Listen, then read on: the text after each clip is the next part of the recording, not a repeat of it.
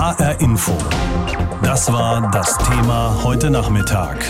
Machtprobe in Minsk. Droht Belarus ein Bürgerkrieg? Präsident Alexander Lukaschenko hat nach dem offiziellen Wahlergebnis ja mehr als 80 Prozent der Stimmen geholt bei dieser Wahl vor etwas mehr als einer Woche. Das will die Opposition aber nach wie vor nicht glauben, genauso wie viele Menschen im Land. Die halten Svetlana Tichanowskaja für die wahre Gewinnerin der Wahl, wie sie selbst ja übrigens auch. Sie ist aber ins Ausland geflohen, weil sie von der Regierung und den Behörden massiv unter Druck gesetzt wurde.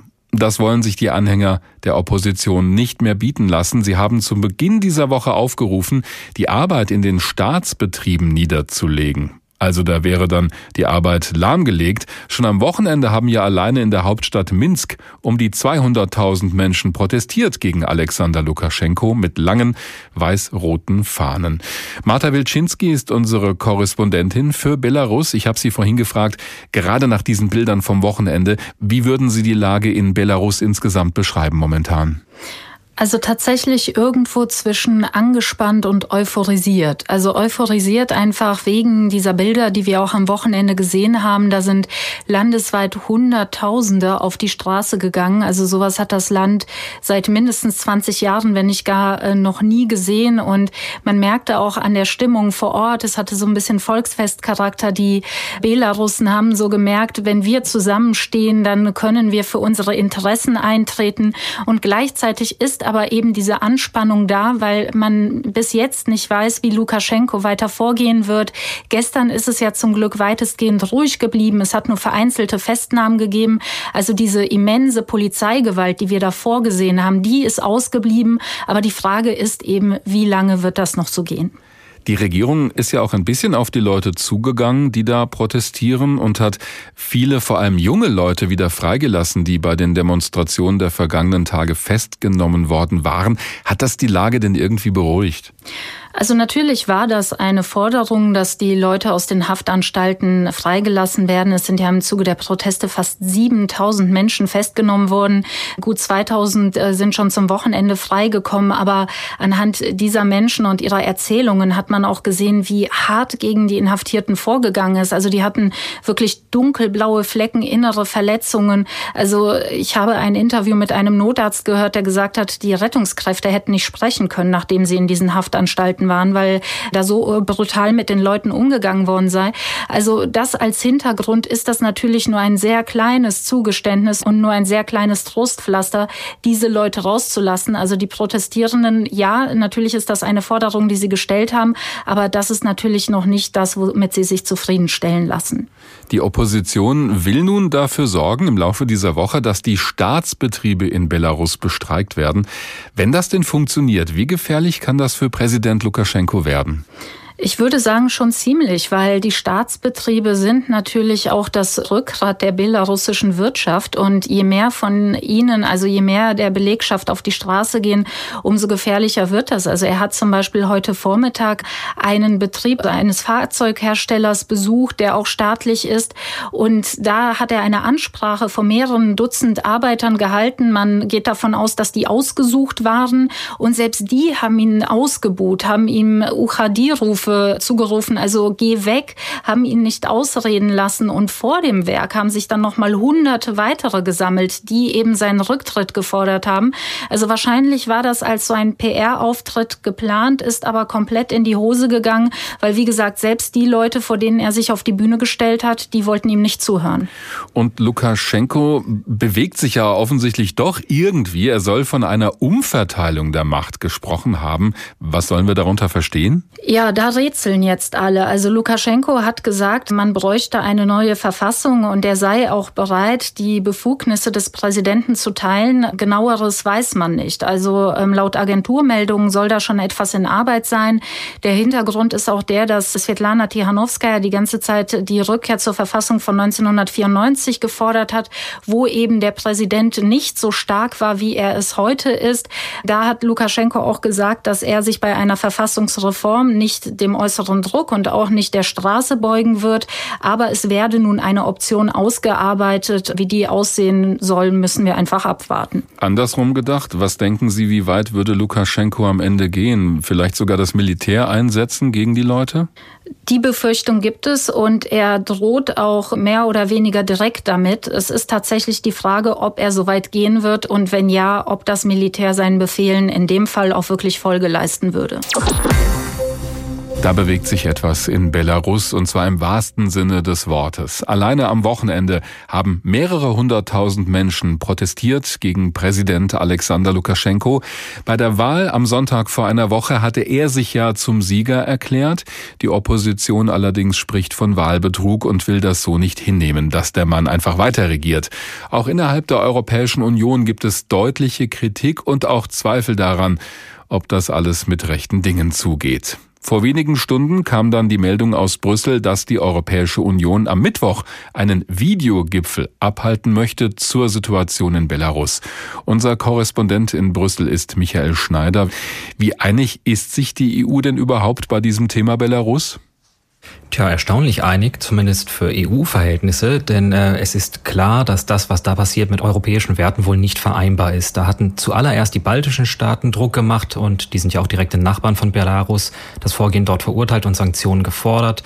Dann kamen Deutschland und Polen mit einer gemeinsamen Erklärung. Jetzt hat sich Frankreichs Präsident Macron auch an die Spitze der Bewegung gesetzt, nachdem er da anfangs sehr zögerlich war. Also da ist viel Einigkeit. Alleine Ungarn ist noch so ein Fragezeichen. Viktor Orban, der inszeniert sich immer als guter Freund von Belarus und will es eigentlich bei Worten belassen, keine Sanktionen, ist damit aber innerhalb der EU zunehmend isoliert. Jetzt kann die EU natürlich verurteilen, was da in Belarus passiert, nach dem Motto, gefällt uns nicht. Aber das wird wohl nicht reichen. Welche Optionen hat man denn überhaupt, um Einfluss zu nehmen? Nun, das geht eigentlich nur über Sanktionen und die sollen ja nun auch kommen. Das sieht der Beschluss der Außenminister aus dieser Woche ja vor. Möglich wären Wirtschaftssanktionen, das will man aber eigentlich nicht, denn das würde sich ja auch gegen die belarussische Bevölkerung richten. Das heißt, wir hören hier im Moment, es ginge vor allem um gezielte Sanktionen gegen die Elite, also Einreiseverbote, eingefrorene Konten für Lukaschenkos direktes Umfeld. Die Überlegung ist eben auch die Familien von Unternehmern und allen, die verantwortlich für die Gewalt dort sind, zu treffen. Da ist das Kalkül, wenn dann in der Führungsschicht der Frust wächst, wächst auch der Druck auf den Präsidenten. Inwiefern ist denn Belarus überhaupt abhängig von der Europäischen Union? Denn nur dann würden die Sanktionen ja greifen. Nun, Belarus fährt seit Jahren eine Strategie, sich zwischen der EU und Russland zu positionieren. Es tendiert manchmal zur einen, manchmal zur anderen Seite. Die Beziehungen zur Europäischen Union sind natürlich nicht besonders eng. Es gibt aber einen gewissen Austausch, sowohl wirtschaftlich als auch über Nachbarschaftsprogramme, die Belarus helfen sollen. Die könnten auf Eis gelegt werden. Aber tatsächlich ist es so, im Zweifel sind die Verbindungen von Lukaschenko nach Russland noch wichtiger und enger. Wenn die EU jetzt härter durchgreifen sollte, zum Beispiel mit Sanktionen, könnte es sein, dass das nach hinten losgeht und Präsident Lukaschenko sagt, na gut, dann hole ich mir eben mehr Unterstützung aus Russland? Das ist eine Sorge, das wäre allerdings auch für Lukaschenko selbst nicht ohne Risiko, weil er eben an diesem Gleichgewicht interessiert ist. Auch in der Vergangenheit hat er Annäherungsversuche aus Russland ein wenig abgewehrt. Die Frage ist nur, wenn ihm jetzt tatsächlich die Macht komplett entgleiten sollte im Land, ob ihm dann nicht der Kreml lieber ist als ein Rücktritt und das ist eben auch eine Befürchtung bei der Europäischen Union. Jetzt ist die EU aber offenbar so besorgt, dass am Mittwoch so ein Sondergipfel einberufen werden soll zum Thema Belarus. Was will die EU denn insgesamt erreichen? Nun, die EU sorgt sich vor allem, wenn sie sich die Bilder dort anschaut, weil sie sich erinnert an den Euromaidan in der Ukraine 2014. Damals hatte man ja auch nicht schnell genug darauf reagiert, was dort passiert ist, mit der Folge, dass die Ukraine gespalten wurde, ein Machtvakuum entstand, in das Russland vorgedrungen ist. Das will man auf jeden Fall vermeiden. Am liebsten hätte die EU sicherlich, dass es eine Neuauszählung dieser Wahlergebnisse gibt oder auch gleich Neuwahlen. Das schien lange undenkbar, aber die Situation vor Ort ist dynamisch. Jetzt erreichen uns in diesen Minuten die ersten Meldungen. Es könnte sein, dass Lukaschenko sich auf eine Neuwahl einlässt. Das wäre das Traumszenario für die Europäische Union. Aber es zeigt, wie schnell sich die Situation verändert und wie schwierig es auch für die Europäische Union gerade ist, den Überblick zu behalten. Es gibt eine gewisse Nähe zwischen Belarus und Russland, nicht nur geografisch gesehen. Die beiden Länder verbindet eine Menge, aber es gab und gibt immer wieder Konflikte. Die tauchen dann auf einmal auf und von außen fällt es mitunter schwer, die überhaupt zu verstehen, worum es da geht. Russland hat zumindest Präsident Alexander Lukaschenko gestern Unterstützung zugesichert, was auch immer das dann konkret heißen mag. Die beiden Länder sind aber seit der Auflösung der Sowjetunion eng miteinander verbandelt. Wir könnten auch sagen, Belarus ist zumindest ein Stück weit abhängig von Russland. Wie genau das aussieht und was das bedeutet, dazu Antworten von Christoph Keppeler aus unserer Politikredaktion. Für den Beobachter von außen scheint das Verhältnis zwischen Russland und Belarus widersprüchlich, manchmal undurchschaubar. Mal nähern sie sich an, dann herrschen wieder Streit und Drohungen. Früher gehörten beide zur Sowjetunion. Die löste sich 1991 auf. Russland und Belarus waren jetzt unabhängige Staaten. Alexander Lukaschenko brüstete sich damit 1990 im obersten Sowjet der Sowjetunion gegen die Auflösung der UdSSR gestimmt zu haben. 1994 wurde er in einer einigermaßen fairen Wahl erstmals zum Präsidenten von Belarus gewählt. Kurz darauf bildeten Russland und Belarus eine Gemeinschaft. Sie wollten eng zusammenarbeiten. Sie unterzeichneten dann sogar einen Vertrag über eine Union. Lukaschenko galt damals als Befürworter eines Zusammenschlusses mit dem großen Russland. Vielleicht, weil er glaubte, in so einem neuen großen Staat mehr werden zu können als nur der Präsident des relativ kleinen Belarus. 2002 dann schlug plötzlich Russlands Präsident Wladimir Putin bei einem Gipfel der beiden Staaten einen solchen Zusammenschluss vor. Gemeinsame Währung, gemeinsame Wahlen. Jetzt wollte Lukaschenko nicht mehr. Diese Variante ist unannehmbar. Darüber habe ich mehrfach gesprochen. Eine Union kann nur gebaut werden auf den Prinzipien der Souveränität Russlands und Weißrusslands und den Prinzipien der Gleichberechtigung. Ab 2006 kam es dann sogar zu einer Art Wirtschaftskrieg. Der russische Staatskonzern Gazprom verlangte einen höheren Gaspreis von Belarus. Belarus drohte dafür, dass das Gas nicht mehr durch sein Land in den Westen fließen dürfe. Lukaschenko rechnete vor, wer wem was schuldete. Okay, überweist uns 260 Millionen und wir überweisen sofort 192 Millionen zurück. Das ist doch vernünftig. Sie wollen das aber auch nicht. Das kann nur eins bedeuten, Sie versuchen uns unter Druck zu setzen. Wirtschaftlich ist Belarus eng mit Russland verflochten. Rund die Hälfte des Handels von Belarus wird mit Russland abgewickelt. Mehr als eine halbe Million Belarussen leben zeitweilig in Russland. Es gibt eine Zollunion. Dadurch bekommt Belarus russisches Öl und Gas zu Preisen wie innerhalb Russlands und kann das weiterverarbeiten, weiterverkaufen und damit Milliardengewinne machen. Belarus bekommt regelmäßig Kredit von Russland und verschuldet sich immer mehr beim großen Nachbarn. Militärisch arbeiten beide eng zusammen. Beide Armeen halten gemeinsame Manöver ab. Es gibt zwei russische Militärstützpunkte in Belarus. Auf der Landkarte sieht man, dass Belarus eine Art Puffer zwischen Russland und der NATO ist, wodurch es für Russland eine große strategische Bedeutung hat. Wie gegen Russland gibt es auch gegen Belarus Sanktionen und ein Waffenembargo der EU. Vor nicht ganz einem Jahr trafen sich Putin und Lukaschenko im russischen Wintersportort Sochi. Es ging einmal wieder um eine Union. Russland will eigentlich eine Vereinigung, Lukaschenko nicht. Trotzdem sagte Lukaschenko vor einem Jahr zu Putin, wir zwei könnten uns morgen vereinigen, wir haben keine Probleme. Mal nähern sie sich an, mal streiten sie sich. So sieht es jedenfalls von außen betrachtet aus zwischen Belarus und Russland. HR Info.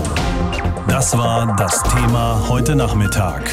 Machtprobe in Minsk. Droht Belarus ein Bürgerkrieg?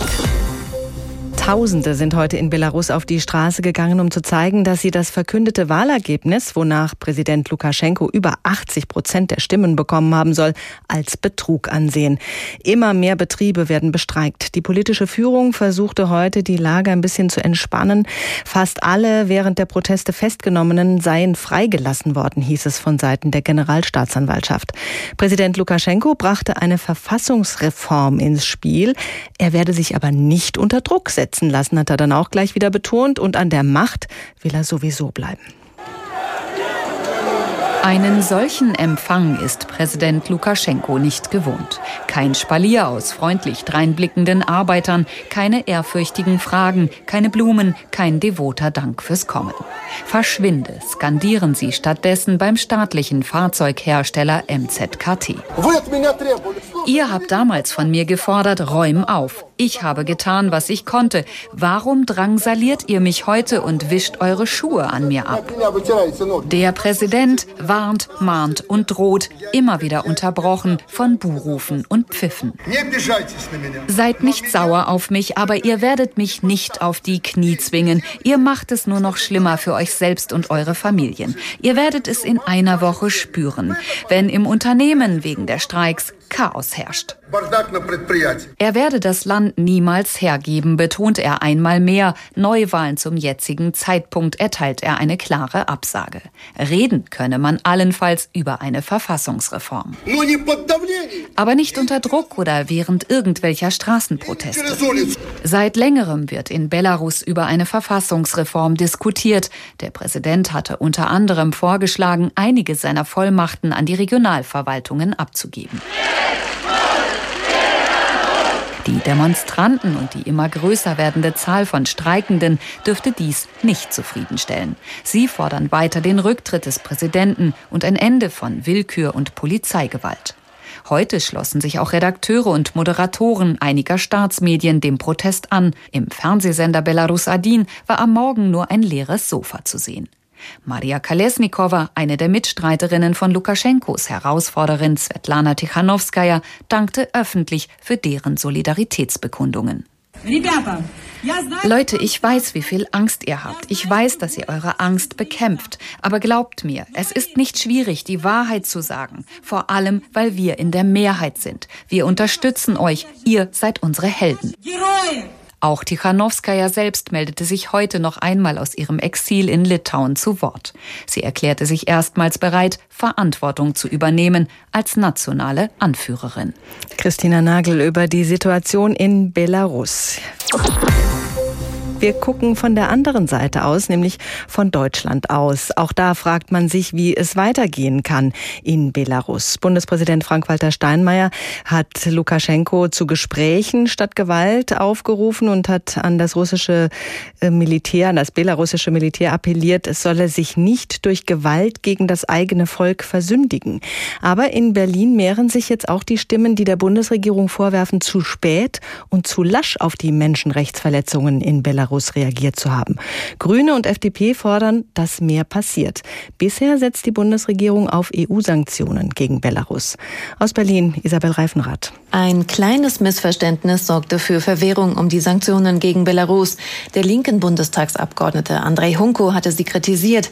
Er meinte, sie seien wirkungslos, häufig gar kontraproduktiv. Linken Fraktionschefin Katja Kipping stellte nun nochmal klar, die Linke ist für die EU-Sanktionen gegen einzelne Verantwortliche, nur nicht für Wirtschaftssanktionen, über die die EU aber auch noch gar nicht gesprochen hat. Weil man zu Recht sagt, wenn wir jetzt eine Politik machen, die die gesamte Bevölkerung ähm, betrifft, hilft man noch nicht mal der Protestbewegung und treibt die womöglich in die Arme äh, von Russlands. In die Arme Russlands will man Belarus auf keinen Fall treiben. Die momentane Situation kann man aber auch nicht akzeptieren. Bundespräsident Frank-Walter Steinmeier brachte sich nun ein. Ich appelliere an das belarussische Militär, sich nicht durch Gewalt gegen das eigene Volk zu versündigen. Die Menschen dieses leidgeprüften, aber stolzen Landes verdienen unsere Solidarität und Unterstützung. Regierungssprecher Steffen Seibert verlangte heute im Namen der Kanzlerin, dass alle Gefangenen freigelassen werden und die Menschen friedlich demonstrieren dürfen. Neu war die Forderung, jetzt noch OSZE-Wahlbeobachter ins Land zu lassen, um das Wahlergebnis zu überprüfen.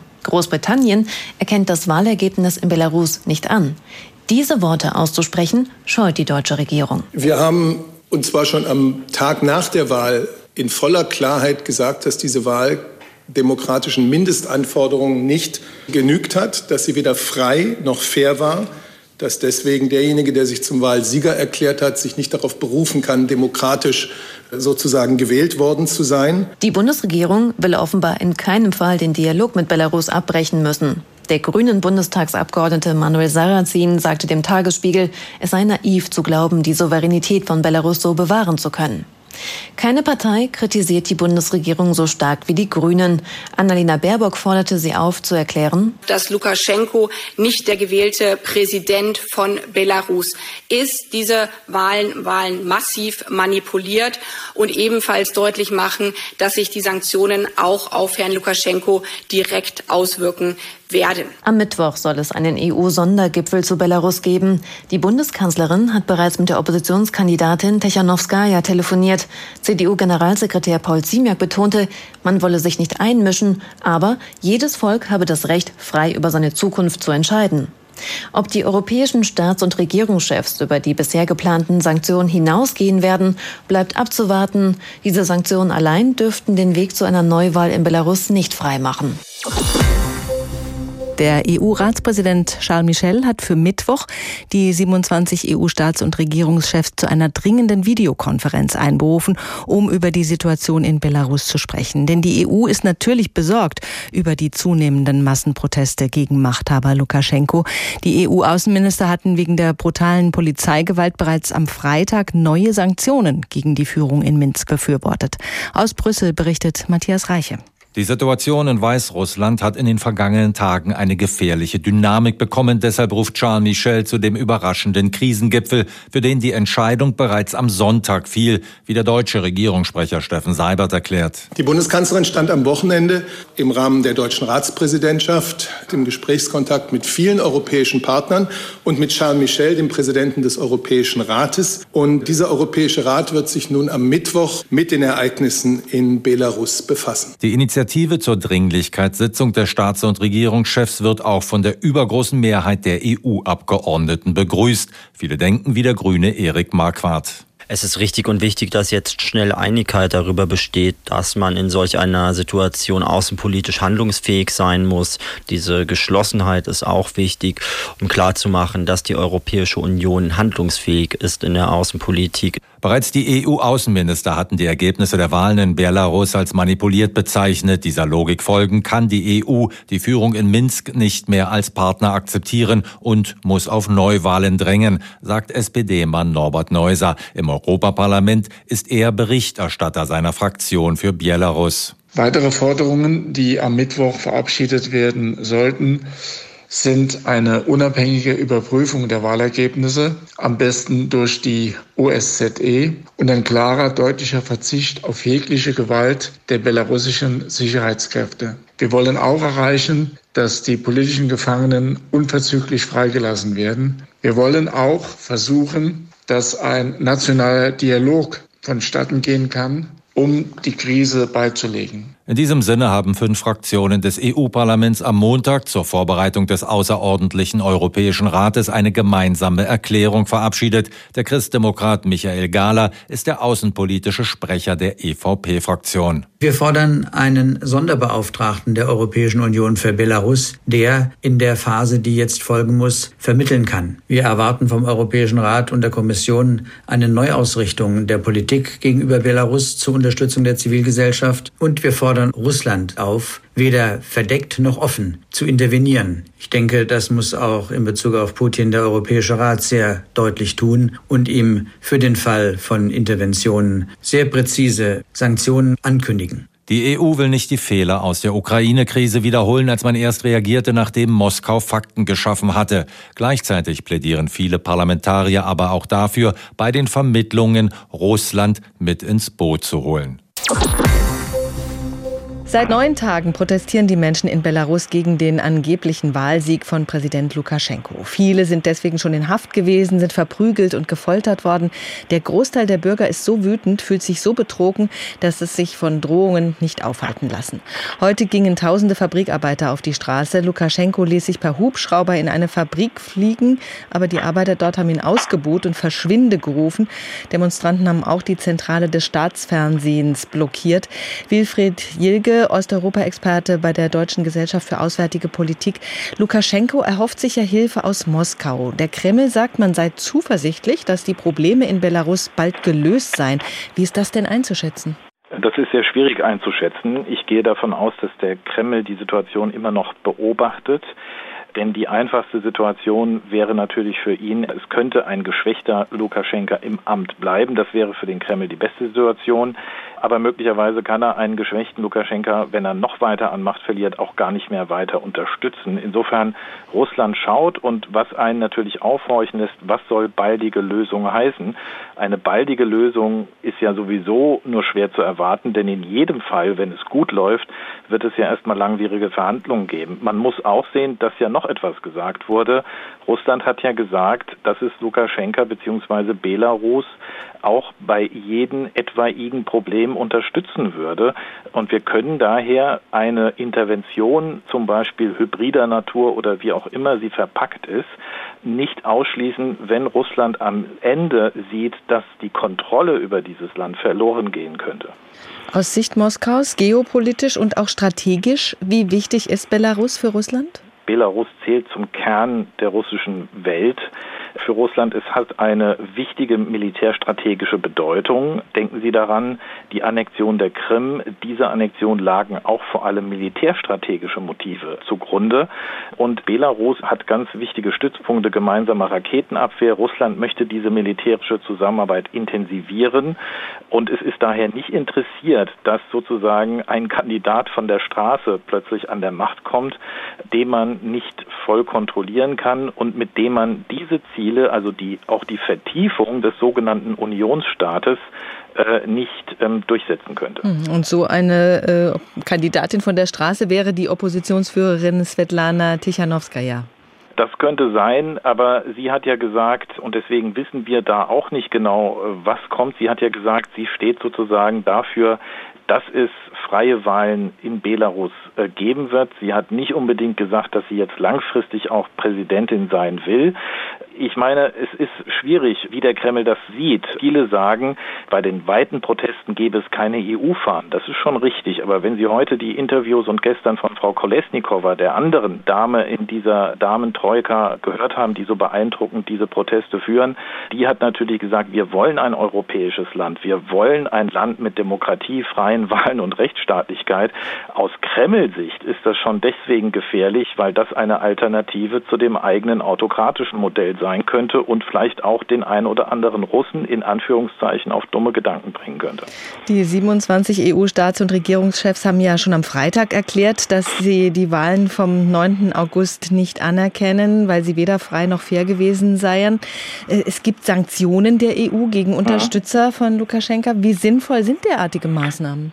Ich denke, was sinnvoll ist, sind wirklich personenbezogene Sanktionen mit Einführung der Vermögen der Betroffenen und Reiseverbot, um einfach die Position der EU zu zeigen, die Leute, die konkret gegen Menschenrechte verstoßen haben, für die Foltersachen bei der Gefangennahme verantwortlich waren oder für Verstöße gegen freie Wahlen, dass man dieses Zeichen setzt, ist sicher sinnvoll. Das allein reicht natürlich noch nicht aus. Wichtig ist, dass man jetzt in Belarus den Dialog unterstützt und dabei aber auch der Oppositionsbewegung den nötigen Freiraum lässt. Also man sollte auch nichts tun, was sozusagen den Hardlinern in Moskau sozusagen in die Hände spielen könnte und nach einer Einmischung aussieht, sondern man sollte unterstützen in engem Dialog mit der Oppositionsbewegung und den verständigungsbereiten Kräften. Hier könnte ich mir auch vorstellen, dass auch die OSZE zum Beispiel ein geeignetes Forum sein könnte, in der ja Belarus Mitglied ist und äh, die vielleicht mit einer Fact-Finding Mission vor Ort diesen Dialogprozess unterstützen könnten. Das würde auch den Zielen, den demokratischen Zielen entgegenkommen und würde keinen Vorwand liefern, hier ähm, eine Bewegung, die sich auf die Selbstbestimmung der Bürgerinnen und Bürger bezieht, sozusagen geopolitisch zu instrumentalisieren. Also die Eskalation ist angesagt. Glauben Sie, dass es so etwas wie eine friedliche Revolution in Belarus geben könnte? Die friedliche Revolution gibt es ja eigentlich schon. Und die gab es übrigens auch in der Ukraine. Und sie ist ja nur deswegen nicht äh, in der Ukraine friedlich geändert, weil die Machthaber an der friedlichen Revolution ja kein Interesse hatten. Mit der können Machthaber so schwer umgehen. Und alles, was mit Gewalt zusammenhängt in Belarus, geht auf das Konto der Machthaber. Und deswegen ähm, ist es ja umso bemerkenswerter, die Leute sind standfest. Sie gehen trotzdem weiter auf die Straße. Ganz im Gegenteil, der Prozess weitet sich aus in die Provinzen, die eigentlich immer für Lukaschenka standen, in die Staatsbetriebe. Äh, Polizisten ziehen ihre Uniformen aus. Ein Botschafter hat sich schon zurückgezogen und abgesetzt. Also die Kraft dieser Bewegung zieht weitere Kreise und die Bewegung an sich ist friedlich. Und an diesem friedlichen Charakter, äh, wenn überhaupt, haben nur kein Interesse diejenigen, gegen die sie gerichtet ist. HR Info. Das Thema. Wer es hört, hat mehr zu sagen.